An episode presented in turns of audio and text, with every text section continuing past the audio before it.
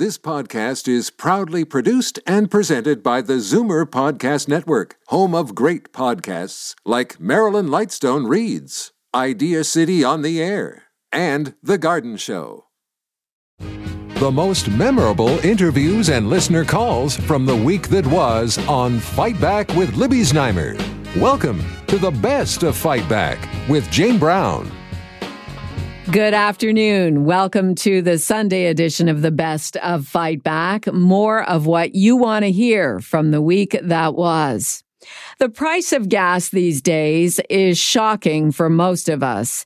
Certainly it's record breaking at about $1.45 a liter for regular fuel. Just over a week ago, the average price was just under $1.37, and a year ago, it was $1.02. It's because of a spike in oil prices, which usually is good news for the Canadian economy, but not this time. Libby was joined on Wednesday by Dan McTeague, president of Canadians for Affordable Energy, who explained what's happening. Well, the world demand for oil is outstripping its supply. Uh, that's really in a word. And uh, although it seems bad here in Canada, because we've now broken new records, as I explained uh, last week uh, here on the station uh, that we would be uh, breaking those records on Thursday. Um, we're likely to continue to see upward pressure on prices. Although it's not as bad as what we're seeing in Europe, what we're seeing in Asia, what we're seeing in South America, where it's not just a combination of uh, cooler weather, less wind, not being able to produce solar energy, and uh, you know uh, less sunlight it's really uh, about uh, no one really expected demand to come back like this. A little bit like housing prices here in Toronto. No one expected a pandemic to create a frenzy of buying, the likes of which we have uh, uh rarely seen, uh, if, if not at all. So the world is playing catch up. Unfortunately, uh, oil producers, and I'm not just talking OPEC because they have their own clients, but most importantly, us here in Canada and in the United States we're not producing as much oil. And there's a couple of reasons for that. Um, many companies are not in the business of losing money as they did last year. Other companies simply can't get financing. Um, it's not lost on people like myself who've been pointing this out for some time that in our our desire to move, go green, we also have you know people like Mark Carney going out saying, "Hey, stop investing in, uh, in in fossil fuels." We have the International Energy Agency uh, going out and saying stop building and, and investing in fossil fuels, only to realize that you know maybe that's a bit of a longer term situation. But what's happened now, Libby, is that we're painting we've painted ourselves into a corner. We've not made that transition. We're not going to for the next 10, 15, or 20 years. Uh, but it's almost as if they're saying, well, we can just turn off a switch or, you know, all buy electric vehicles at 80, 90, $100,000 and everything will just take care of itself. So what we have now is a shortage of supply at a time in which demand is peaking and for which no one really has any uh, quick uh, fixes in terms of supplying the market. What's the relationship of our dollar to all this? You mentioned this in the intro, and I'm very happy you did. In the past, when Canada sold lots of oil at high prices, so in 2008, 2014, when we saw oil prices spike back to 110, 120, 140 dollars a barrel, the Canadian dollar actually kept pace with the U.S. greenback. That's critical Libby, everybody has to know that any commodity that we use in this country, and it doesn't really matter what it is, is priced in U.S. dollars, whether it's made here or not. And what's really critical with all that is that in the past, we've had the advantage of being the petrodollar. We sold 4 million barrels of oil every day to the United States. The value of our currency went up. People invested more oil and more natural gas and more uh, pipelines. Um, that hasn't happened in a long time. We have discouraged the building of pipelines. We've taken it and lost about $150 billion in net revenues. And what that's done is it's depreciated uh, the effect of the Canadian dollar. It still takes 125 pennies thereabout to buy a U.S. dollar. Last time we saw prices at record levels, uh, or even $80 a barrel for West Texas Intermediate, that's our North American benchmark. Uh, you know, the Canadian dollar was within five cents of the value. But what does that mean? Well, for gasoline, it's next to 13 cents a liter. So the Canadian dollar uh, many fear it when you know it strengthens. Uh, but in this case, it's remained weak.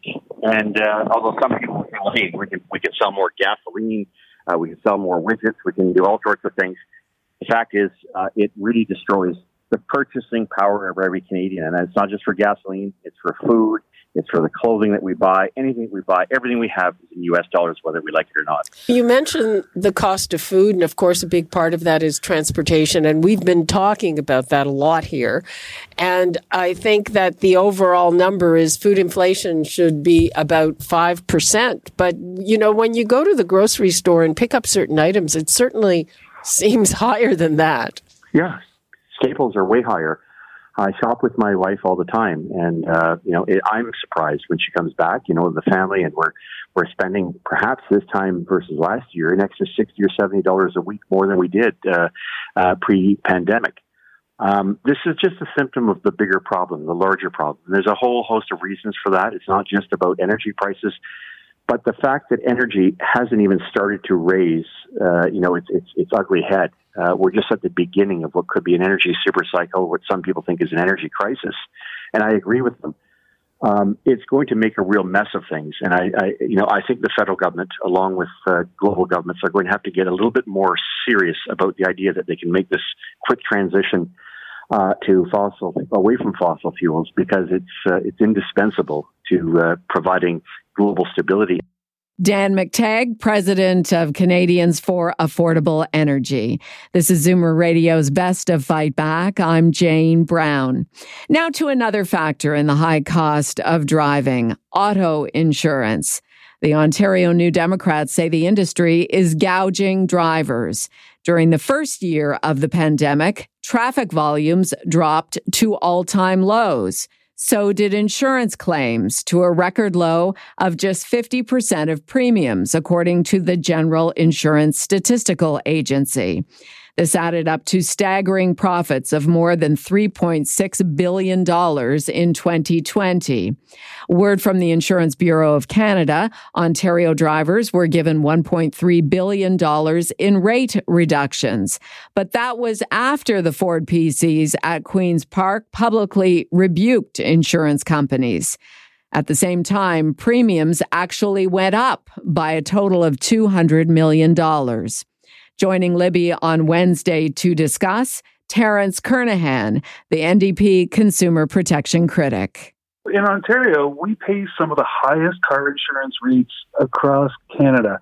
And it's infuriating that throughout the pandemic, when people are doing the right thing and staying home and staying safe and limiting themselves to, to essential travel only, that premiums were increased.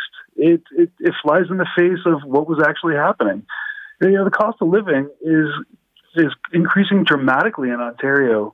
You know, as you were just talking with Dan McTeague, is that you know gas prices were hitting record highs over the weekend.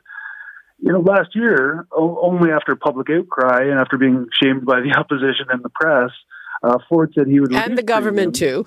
Give them a little credit. oh yes, but uh, you know, he said he would reduce premiums uh, after you know being shamed, but he failed to do it. They, they amended auto regulations uh, to allow insurers to provide rebates, but that didn't mean that those rebates actually got to people you know, Ford's been letting, you know, these greedy insurance companies gouge Ontarians. Well, I remember with those rebates, there were a lot of conditions attached. Oh, yes. And you had to be sure that you weren't going to drive, you know, one kilometer more than you said. And, and if you did and anything happened, they weren't going to cover you. Absolutely. And, you know, these aren't, uh, these aren't decisions that you can easily make and predict the future. I mean, you know, if you have to go and, you know, take essential trips to, to get groceries, or what if your family has an emergency? You know, you don't want to run the risk of, you know, it, you know ruining your coverage as a result. You know, these are stipulations that were placed on there that were totally unfair and put people in a, a real predicament. That's a whole other issue is postal code uh, rates. Uh, uh, Terence, uh, what do you have to say about that? Absolutely. You know, where you live should not allow uh, insurance companies to gouge you even further. It's a disgrace that, you know, in these areas, you are absolutely uh, under, under the thumb of the insurance company. And, you know, the NDP introduced legislation in 2012 uh, to end the postal code discrimination, which is what insurance companies engage in. And we introduced it again in 2018. Now, what was very curious was that this conservative government uh, introduced legislation that they claimed would do the same thing, but it was the devil's in the details, as it always is. And they, in the legislation, they indicated that postal code would not be a primary factor for uh, determining your rate. However, it, it didn't uh, exclude it entirely from their, their calculus. So as a result, people are still paying outrageous fees in certain postal codes in the GTA. And it's simply and utterly wrong. I mean, you know, if it weren't bad enough that during a time when, you know, people are not on the roads, they're not getting in accidents, they're paying more, that the people in Brampton and other uh, GTA postal codes are paying astronomically higher fees just so that insurance companies can pad their pockets. Okay, uh, Terence, we are uh, out of time on this. 20 seconds. What would you like to leave us with? Well, you know, we need to end postal code discrimination and we need to make sure that the, the insurance companies are regulated properly to make sure that that they are only posting a certain level of profit. There's nothing inherently wrong with profit, but when Ontarians are paying for the profits that insurance companies make across Canada, I, for one, think that that is wrong. I think that people deserve a fair marketplace. Yep. If you're supposed to get 5% and you end up with 27.6% in profit, hmm. Yeah, we, it was we, a we good year. Stand up for consumers for once. Terence Kernaghan, the NDP consumer protection critic. Despite Fightback's efforts to get comment from the insurance industry, no one would come on the show during this segment on Wednesday. I'm Jane Brown, and this is Zoomer Radio's Best of Fight Back. Coming up after the break, it's not just the added costs contributing to driver frustration. We'll talk traffic congestion next. You're listening to an exclusive podcast of Fight Back on Zoomer Radio. Heard weekdays from noon to one. Good isn't good enough. Make way for the best of Fight Back with Jane Brown on Zoomer Radio. Welcome back. According to City of Toronto data, traffic flow is up to 85% of pre-pandemic levels, causing congestion that in some cases seems worse than ever. There is also a lot of never ending construction and patios still taking up lanes on many streets. We learned this past week speeding is also a factor on many city streets, as captured by 50 traffic enforcement devices during July and August. And on Tuesday, there was a deadly occurrence as a speeding driver killed a 69 year old woman and a 71 year old man as they were sitting in traffic in their car near High Park on Parkside Drive. Dr. Baher Abdul Hai is a professor at the University of Toronto and the director of Toronto Intelligent Transportation Systems Center and Testbed. Tierney Anderson is co-founder of Safe Parkside. And Police Constable Sean Shapiro is with Toronto Police Traffic Safety Programs. They joined Libby and spoke first about the deadly crash on Parkside. So it was a BMW. Um, I don't have a, a, uh, a, speed that I can share. It is an active investigation uh, by members of the Toronto Police Service. Uh, but uh, it, it, was a high rate of speed when it uh, came into contact, colliding with uh, a Toyota that was looked like it was stopped. It would have been a high rate of speed to cause. The, were five vehicles involved there? The original vehicle struck the. Uh, the vehicle that had the two uh, two persons that are unfortunately deceased at this time. Uh, they uh, that then created a, uh, a chain of events where the vehicle proceeded to hit other vehicles and other people were injured. Uh, um, this kind of a crash, I mean, what do, you, what do you have to say about it? There's a lot of, you know, am I dreaming? There seems to be a lot of congestion. There are a lot of areas where there's a, a backup of a lot of people waiting to make a turn or to go down a street, and then other people get kind of impatient.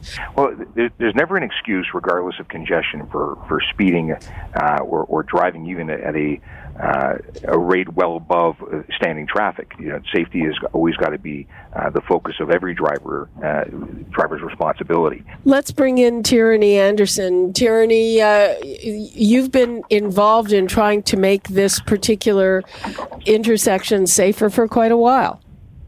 Yeah, we have seen many drivers going well above the speed limit. Um, it's a 50 kilometer an hour street, Parkside. It's also a community safety zone. Um, and I would say, you know, it's harder to find a driver that's not going 80 or 90 on this street than it is to find one that is actually going 50. Um, it's habitual behavior that people have gotten used to. Um, people are rushing etc. But what happens is someone stopped. I, I, I, think I have my facts right. I think they were actually turning. They weren't stuck in congestion. They were turning, um, and the driver was just going too fast, possibly swerving. Uh, and it's amazing how quickly something like this can happen. Dr. Abdul Hai, uh, in your opinion, how much of this is bad behavior? How much of it is bad design? Well, it's, uh, it's both actually. I want to establish the fact that reckless driving must be adequately punished to eradicate it completely. It's simply unacceptable.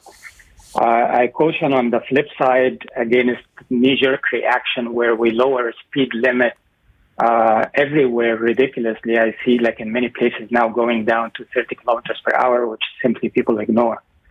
Um, like a reasonable speed um, is known to be the 85th percentile speed, which means the speed that 85% of the people, reasonable people, are comfortable at. So we should keep that in mind while setting the speed limit. However, having said that, some roads, because of the design features, um, are inviting, inviting to speed up. As, as uh, the previous guest mentioned, if the road is wide um, and straight, then people just get the momentum and, and don't feel the speed and end up speeding. In which cases, we need to bring in selectively um, what I would call active speed reduction measures or self-enforcing roadways, meaning design the road in a way that people naturally would pick a speed that is not too high. Examples of this in the uh, present situation that we're discussing, uh, narrowing the lanes is a possibility, Another possibility is the so-called horizontal deflection, like instead of having a straight stretch uh, all the way that invites people to speed, you introduce some islands that would make people zigzag a little bit to reduce speed. There's also the so-called vertical deflection, which is like raise the crosswalk or raise the intersection for, for cars to slow down. But the simplest, in my opinion, and I, that I find effective is rumble strips. If a, a spot is known uh, for overspeeding or for high accident rate, um, horizontal rumble strips uh, warn, gives feedback to drivers, and the shaking of the car makes them slow down. Dr. Baher Abdul Hai is a professor at the University of Toronto and the director of Toronto Intelligent Transportation System Center and Testbed. Tierney Anderson is co-founder of Safe Parkside and police constable Sean Shapiro is with Toronto Police Traffic Safety Programs. This is Zoomer Radio's Best of Fight Back. I'm Jane Brown. Now to the news. Fully vaccinated Canadians will soon be able to drive over the border into the United States for non-essential travel. When the land border to the U.S. reopens in November, it will have been 20 months since it was open for non-essential travel because of the pandemic. But there are still many unanswered questions. Libby was joined by a panel of experts to get some answers. Richard Smart, CEO of the Travel Industry Council of Ontario, Dr. Frederic Dimanche, Director, Ted Rogers School of Hospitality and Tourism Management, and Martin Firestone, President of Travel Secure Inc it's great news. We have to accept that because all I've had is calls for months and months and months. When will we be able to drive over the border? So we have our answer. We think we just don't know the day. We still do not have an answer on mixed vaccines, and I suspect we have the answer on the use of the World Health Organization drug list. So I think that all sounds good. And one other quick thing: it appears no negative COVID test is going to be required to be presented to go over the land border. Right, but you're still going to need one to to fly it. Well, well, this is these two, and someone else may be able to answer this. These two things have got to get in sync one of these days because right now you didn't have to be fully vaccinated either by air, so the AZ was not here nor there. So uh, ultimately, when they open the land border, are they going to follow the same rules at the air border per se, and are they going to request now no negative COVID test but show proof of being fully vaccinated? That's where we're at.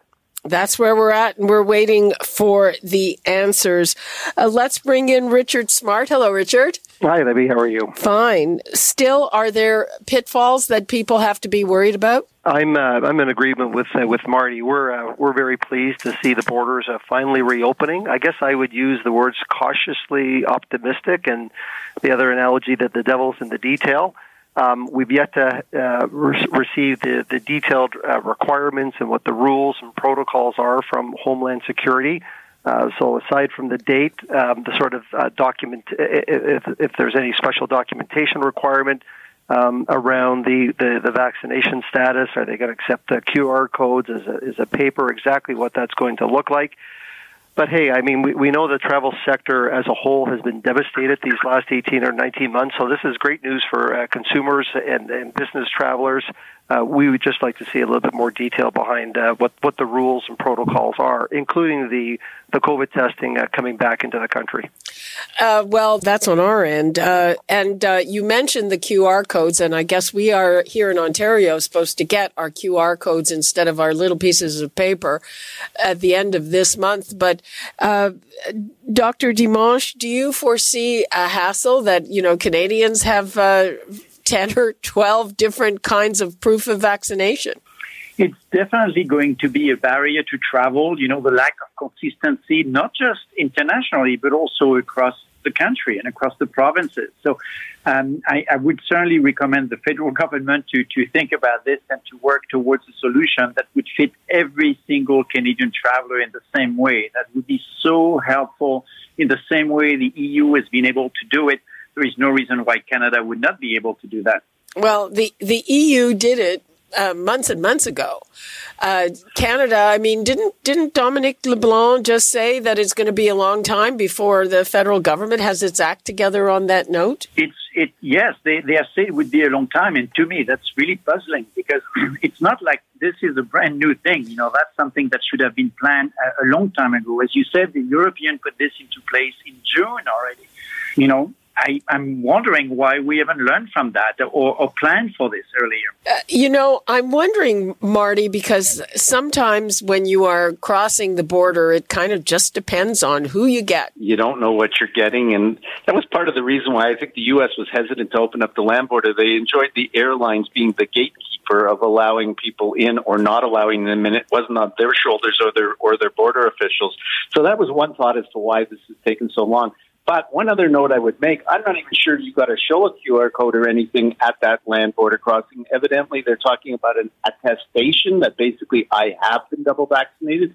You could be asked to show proof, but this is what's going to be interesting. If that's all you're doing is saying I was double vaccinated and you don't have to show a negative COVID test, we should move through pretty quick in that respect.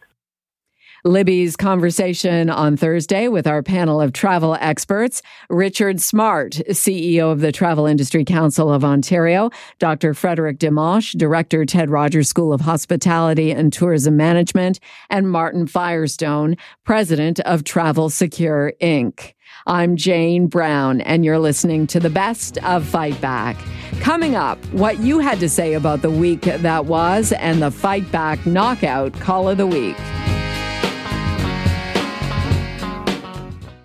You're listening to an exclusive podcast of Fight Back on Zoomer Radio, heard weekdays from noon to one.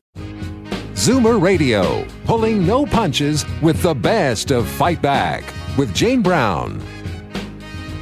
Fight Back with Libby Znaimer brings you comprehensive coverage of the news stories that interest you and your reaction to them on the phones. Here are some of this week's best calls. Brian in Toronto phoned about the shocking percentage of repeat offenders who speed on city streets, as was revealed this week in data from the city of Toronto.